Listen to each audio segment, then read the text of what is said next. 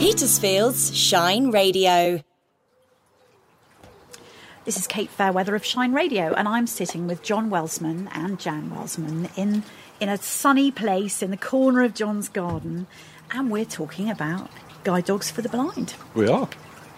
Tell me about it, John, because you're involved personally, aren't you? I am. So I've worked for Guide Dogs for 12 years. I am now working something called the Canine Affairs Team, and it's our job really to, to think about the future of guide dog ownership, the future of the organisation in, in relation to dogs, assistance dog ownership, um, and then work externally with government departments, service providers in developing their understanding, their relationships with us around assistance dog and guide dog ownership. So that's my day job. Um, guide Dogs as an organisation has now been in existence for um, 90 years, although it was incorporated in in uh, 1934. And obviously, we've we've developed then ever since then, and, and moved on and become a. Uh, a very well-known dog charity. Um, the main focus will always be the guide dog uh, and training guide dogs, but we are more a vision impairment uh, charity these days. So there's additional support around the mobility and independence of vision impaired people, supporting children and young people, uh, and, and supporting a range of other services related to vision impairment. And tell me, I, I was curious because I did a little bit of reading before we spoke, mm. and uh, and I, I I gather that it's very much that guide dogs and training companions to guide. It's been quite an international affair, hasn't it? Mm. Where did it start? Um, so I suppose you can go back to Greek times, uh, and there's certainly record of uh, the Grecians using dogs to support uh, vision impaired people and guiding them around. I don't know to what degree, or I'm not a historian, so I don't much about that. But in more more recent times, there was there was a lot of work done in Germany post the First World War with training dogs to support uh, people who'd lost their sight through mustard gas attacks and things like that. Certainly, a lot of development around guide dogs. Uh, in America, so around the same time, a lot of development around the use of dogs to guide people in America. Um, so we're, we're near the start here in the UK, but you know we, we were a little a few a few years behind the others in in developing a, a sense that, that a dog can be a perfect companion and, and a guide for a vision impaired person. And, and over that time, um, it's developed, and there are guide dog schools in 90 plus countries. Guide Dogs UK uh, has 22% of all guide dogs uh, working guide dogs. So we have around 5,000 guide dog owners in the UK, and that's you know nearly one quarter of the whole world's guide dog population. So you know we, we, we in the UK have adopted it wholesale in terms of the public's love for guide dogs, but in terms of you know the benefits that we think vision impaired people will find from having a dog as a guide. Do you think that's partly because in the UK we're crazy about dogs? It could be. I mean, that's a, that's yeah. a big figure to have mm. a hmm. quarter of guide dogs. Yeah, I mean, I mean, the difficulty is, is is obviously knowing the cultural norms and things in other countries and the and the desire for dogs, because we, I think I think realistically we found there's a finite need for guide dogs in the UK, so there's around 5,000. You know, I don't think if you could train 20, 30, 40,000, there would be 40,000 vision impaired people who would want a dog. Right. So I think there are a finite number of people who actually want a dog and will benefit from it. And that's why, as an organisation, we recognise that it's not just about the dog, it's about supporting vision impaired people. So if I come to you and did an assessment for you, a guide dog might not be appropriate, but actually right. training you to use a long cane or giving you some skills around the house might actually be more appropriate for you at that time that I did the assessment. So it's quite a holistic approach. It, it aims to be. It aims to be, you know, one of these buzzwords, person-centered, and the person-centeredness means that you're at the centre of this this this whole process, and that that we should tailor our services to meet your needs. Uh, and I think the challenge for an organisation, uh, in my experience, is developing that understanding of what those needs might be and how we can best enhance our service to support that. Because again, like any charity, you know, there's a, a finite amount of money, there's a finite amount of resource, uh, and it's actually making the best use of that resource. You're blind yourself, and we've been talking to. Well, no, we haven't been talking to Breck, but we've been sitting with Breck discussing Breck. so, obviously the ultimate beneficiaries, if you like, mm.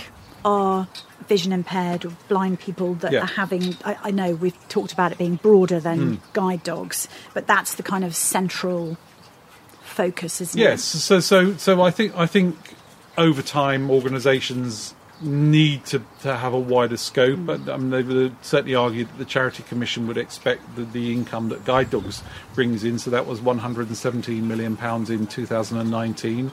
That they actually should be doing a quite a wide range of dynamic things to support vision impaired people with that money. So it would be the Guide Dog service would be the core that people give for, but then there are other services, children's services, mobility services, other services that, that you we're in a good position with the with the amount of staff that we have in the organisation to support. Now you've got some interesting projects going on. I know I was I was quite interested in the Born to Guide research. Can you mm. tell me a bit about that? We're the largest breeder of dogs in the UK by far. We breed around 1,300 dogs a year. Around 800 of those will go to be guide dogs ultimately. What we recognise over time is that there is uh, wastage in the terms of, you know, there'll be dogs bred, but they won't be suitable as a guide. So, how do we make our breeding program better so that more dogs become guides or more dogs become assistance dogs? So, over time, we've developed um, an understanding of the types of dogs that we breed. So predominantly going to be Labradors, Golden Retrievers, and crosses of the, the two because of the, the, the nature of both types of dogs.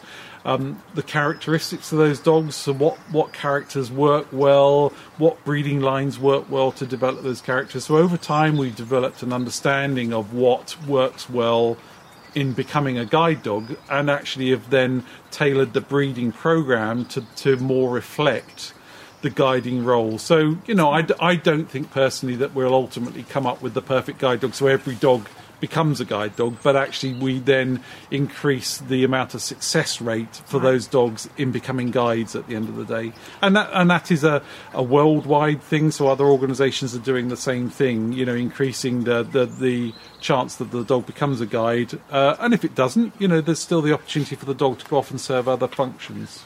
And what other functions would those be? Because there are other, you know, if you don't quite, if you're not quite suitable to be a guide dog, So there are other options. There are. So so we're developing in guide dogs something called the buddy dog service and the companion dog service. So the buddy dog service is really giving an opportunity for younger people to develop their relationship with dogs. So it may be a, a Children. a, a child of around eight to ten years old who will then have a, a, a guide dog trained dog. So it's a well-behaved dog. It's a it's it's a dog that's been um, got, gone through our puppy ra- rearing program, so it will be socialised, but it will be a pet dog. So it's getting them developing a skill set around dogs and managing dogs. You know, looking after the dog day to day, with obviously adult adults taking responsibility for that, but then hopefully that encourages them in later life to want to have a guide dog.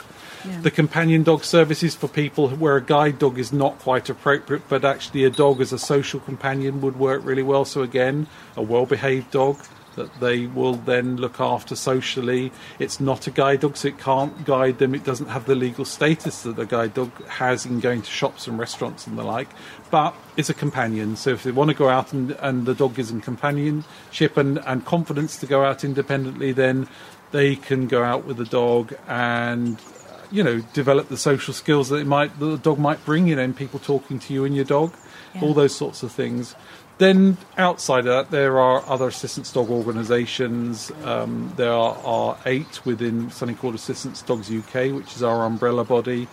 And there will be comparable roles that a, that a, a dog that hasn't quite made it as a guide dog could serve for some of the other organisation hearing dogs dogs for Right. good medical detection dogs and the like. There will be some that end up as pet dogs Okay. because they genuinely are no good for anything other than being a pet dog, which is still fantastic for them. Yeah. Um, but but yes, so but we would predominantly be looking for another role for that dog, and some go to the police and some go to the military because that's actually what they're best suited for. Yeah. You know, in temperamentally. That makes sense. Yeah. yeah. The important thing for guide dogs is is to develop. You know, from my perspective, in the role that I do, I see the benefit of a guide dog. I can see, you know, from from personal experience what advantage the dog brings to me. But I recognise that for a lot of vision impaired people, they need to gain the confidence of getting out independently, developing their skill sets around mobility, um, getting to work, getting home, undertaking leisure activities.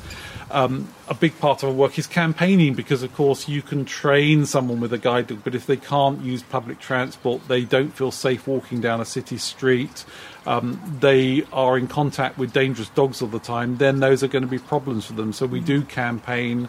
Uh, uh, quite strongly to, to support certain issues like electric vehicles that don't make any sound. So, how do I cross the road safely if I can't hear the vehicle? We are campaigning at the moment to um, for the government to deal with the issue of Northern Ireland being a separate entity to the rest of the UK as far as dog um, dogs are concerned, because um, guide dog owners, especially in the UK, are not going to be able to travel to Northern Ireland without having a pet passport equivalent for their dog, which is Right. called an animal health certificate. Um, they now the, the relationship with Europe has changed, so that's going to be a challenge for people. So there will always be a number of things that we need to campaign to support guide and other assistance dog owners over to ensure that they maintain their independence. You know, we want people to be able to, to go into shops and restaurants and cafes. Mm. So there's always a need to educate service providers to say, you know, look, these are well trained dogs, they're well behaved, so please do accept them into your restaurant. You know, it, and taxis more especially, it's the law. It's a criminal offence for a taxi driver to refuse um, me or any other assistance dog owner access to their vehicle. So, you know, we, we need to educate the public as, as to why that's important. And without that, of course, you know, my guide dog might be able to guide me down the road, but if I can't go in a shop, that's going to be problematic. Yeah, that makes loads of sense. We've seen an explosion in dog ownership just over the last 18 months, haven't we, with COVID? Does that raise any issues? I think I think there's always the consciousness that you know we would we would as a part of the wider dog community through the canine and feline sector group want to see um, responsible dog ownership. So you know as a as a as a dog charity. Um, part of our charity charitable work is around dogs, making sure that there is responsibility. I think one of the big challenges for the assistance dog community at the moment is people passing their pet dogs off as assistance dogs so they can take them into cafes and restaurants and saying, you know, without that dog, I, I don't feel I can go out. Now, there may be some legitimate need for someone to have a dog to support them. They may have low self esteem and things, and actually, the dog gives them a lot of confidence.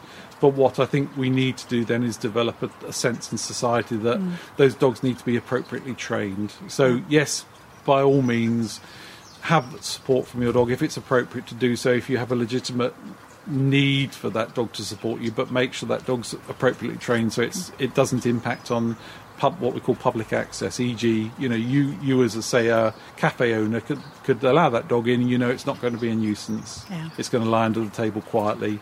Uh, and it's going to be a support to its owner because it's there with them, and they and that gives them confidence, and also gives you, the retailer, you know, an opportunity to serve someone who might not normally come out if they didn't have the dog with them. And I guess it's even more important, isn't it, to be welcome as a guide dog or an assistance dog, mm-hmm. more broadly, I suppose, than even a pet dog.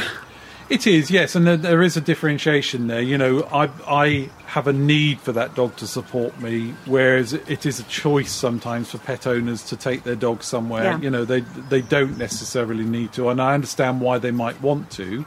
And of course, we know that Petersfield is quite a dog accepting. Uh, society, you know, so there are lots of cafes and, and places in Petersfield where dogs are very welcome if they're well behaved. So, you know, we don't want to to stop that happening. We want that to encourage that to become more the norm. So th- there's not just Petersfield. There's other places where that's uh, appropriate. But obviously, we need to ensure that people are responsible about that. Look after their dogs well, maintain their health, maintain their well-being, uh, take them to do obedience.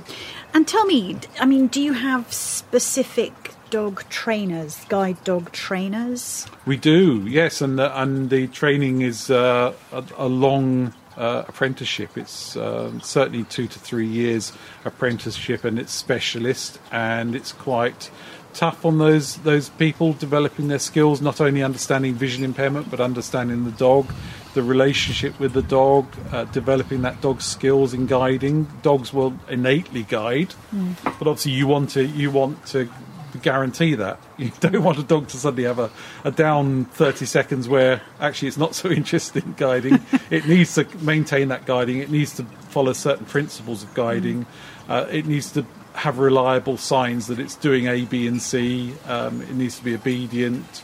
Uh, There are a lot of things that go along with guiding, uh, and uh, yes, so you know, um, training to be a guide dog mobility uh, specialist is is uh, it's a prolonged period, and then we also have trainers who train the dogs doing their basic training, and then we have the specialists who do the matching and then working with the end user to, to train the dog and the user together and develop both both the dog and the person's skill set to, to become an effective unit. So that it, it retains the best characteristics of a I true so. partnership. Yes, and that, that and that's also centred around um, support throughout the, the working and the retirement life of the dog, Mm. making sure that you know that, that if there are any problems, that we're we're not just training the dog up and then off you go by yourself. We're there to support them through their life. Thank you so much, John and Jan and Brett, for having me. Rise and shine with Petersfield's Shine Radio. Rise and shine. Whatever local information comes in, you'll be the very first to know. You'll feel those ribs expand. And Okay, I'm doing it. I'm doing it. are you it. doing it? Yeah. Oh, welcome back to Rise and Shine. You're with Alan Cost this morning. What could be better? Good morning, it's good to be with you. I'm Harrison RB. It's the brighter way to start your day in the Petersphere. As long as you're breathing, you're doing okay. I'm So- with you, Vicky. Rise and shine weekday mornings from 6 with Petersfield's Shine Radio. I think that's lovely.